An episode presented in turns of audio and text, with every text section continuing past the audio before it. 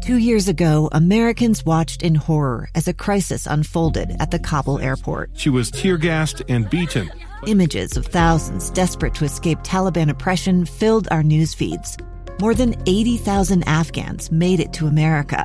But the story didn't end there. It was very cold. There was no power, no heat. Who would help our newest neighbors?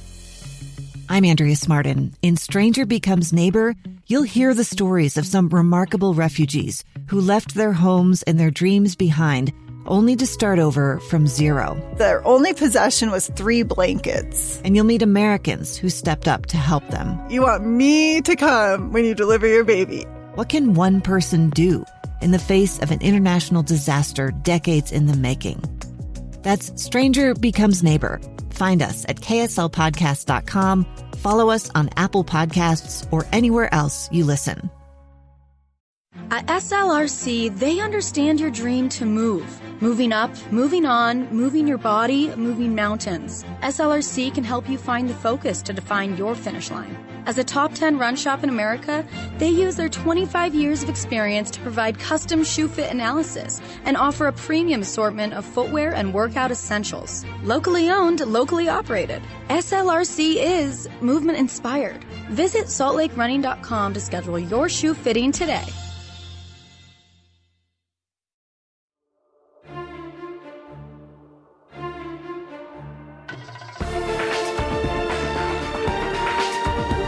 Hosts of Eden, Season 2, Episode 2 A New Discovery.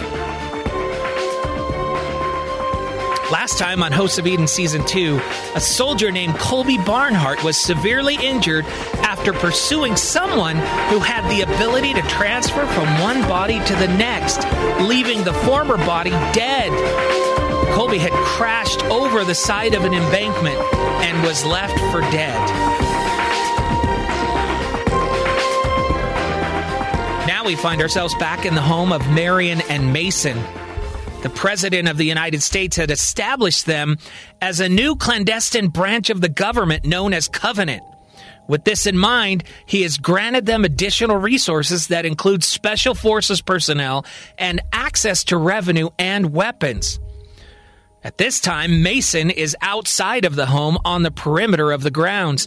He's installing security measures such as motion sensors, cameras, and electrical fencing. He is absolutely convinced that threats will emerge, but he doesn't know how, when, or in what form. Now, Dr. Marion is in the basement of the home. She's going through the vast volumes of history as recorded by Abel. She's reflecting on the events that led them to where they are now. She's come to the conclusion that it's very important to continue Abel's effort to document all that they had seen and all that had occurred since the hosts of Eden had arrived on this planet. She's documenting recent events on her computer. She writes the following Needless to say, I did not choose this fate. It has chosen me. To think that Mason and I have taken on the task of protecting the Genesis device that the world knows as the Ark of the Covenant so that our kind can continue to thrive and survive on this planet? Who knew? She's still processing the revelation that all the people on the earth are actually travelers from another world called Eden, and that they found the human species who were no different than the animals on the earth to be suitable hosts for their kind. And they made this their home planet because Eden, where they came from, was facing some type of destruction. So the very consciousness within each human is actually a being from another world. Marion again then writes, I wonder what the world would do if they found out that they were all aliens. Well, first they wouldn't believe it, then, well, who knows? Then she chuckles to herself. I mean, really, who's going to believe that the Cain and Abel of the Bible were actually sent here to protect the device that allows the hosts of Eden to continue to come to this planet? And for them to be transferred into the bodies of newborn babies after the body they currently inhabit dies? And who would believe that the different personalities within someone who has multiple personality disorder are actually real people or people from Eden who have somehow gotten trapped inside the host with other Edenites? No, I don't think the world is ready for this information quite yet, Marion thinks to herself. After a few moments, Marion gets up from the computer. She starts rummaging through what appear to be scrolls on one of the shelves. She randomly starts going through them, curious to see what she might learn. Her attention is drawn towards an ancient drawing of someone standing next to the Genesis device. They are holding their arm out, and the other hand is being waved above the symbol that is now embedded in Marion's arm. There appears to be a pattern indicated which she duplicates as she waves her arm. Suddenly, the symbol inside her arm begins to glow, and a small bubble like light hovers above her arm.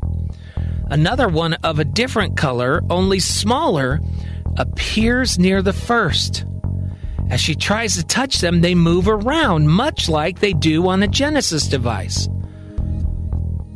she realizes that this is some kind of mini version of the Genesis device that only shows the hosts within a nearby vicinity. The one bubble is her, and the smaller one must be Mason working outside. She can see others, even smaller ones, in the distance. That must be members of their security staff. As she experiments with this new discovery, she notices another bubble off in the distance. It's slowly moving towards Mason. Concerned, she picks up her phone and dials Mason's number.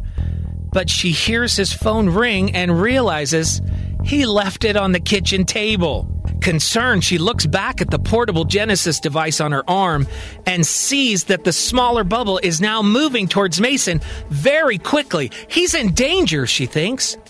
She rushes out the front door and starts screaming Mason's name. Meanwhile, Mason, who had been working on the perimeter of the property, hears something coming towards him in the bushes in the distance.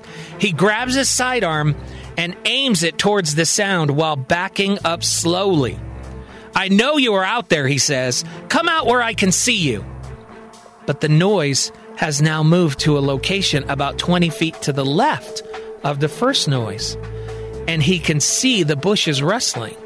He thinks that maybe there's more than one person watching him. He backs away even more. This is private property, he demands. I will not hesitate to shoot. Now the rustling can be heard coming from a completely different location than the first two. Mason is really getting worried now. Suddenly, he begins to hear Marion running towards him from around the corner of the barn, yelling his name. When she comes within his sight, he signals her to be quiet and points to the danger in the bushes. She stops cold and looks down at her arm to see if she can determine where the threat might be coming from. She can see the position of herself and Mason and something that looks like a host off in the distance. But it's not like the symbol she's used to seeing in the Genesis device it's fading in and out and changing positions. Suddenly, the bubble starts to move. It starts racing directly towards them.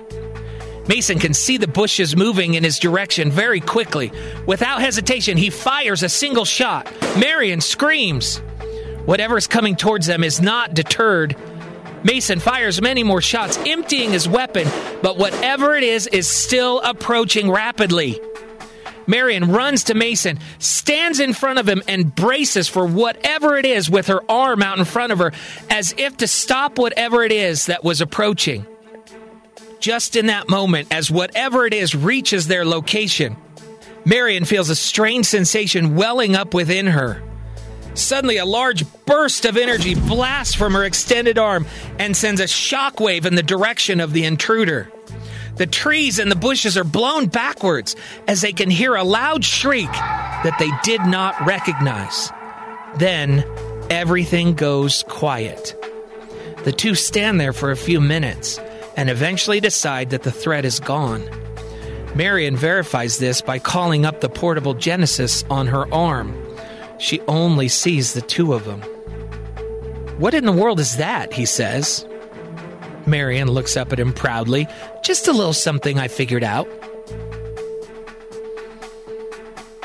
Mason then asks, And what about that blast thingy you just did? Marion looks at him confused. I have no freaking idea. The two then proceed to slowly inspect the bushes and surrounding area. There's no sign of the intruder, no footprints, no sign that anyone or anything was there. Mason asks, What in the world could move that fast and not leave any trace? Marion is just as confused. She says, I've never seen. Before she can finish, Marion is interrupted by the vibration of her mobile phone. She looks at the screen of her phone where there's a familiar message. All it says is Edith Keeler must die.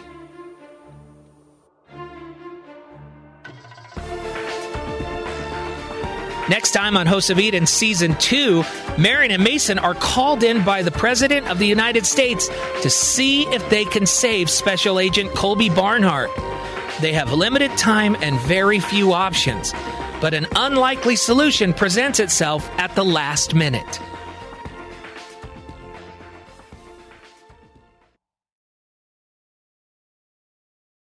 What's up, everybody? I'm Mike Wilson with Any Hour Services, and we're proud to help bring you this podcast. If you ever need a resource for information about your home's electrical, plumbing, heating, or air conditioning system, you can find Any Hour Services on Facebook, YouTube, or online at anyhourservices.com.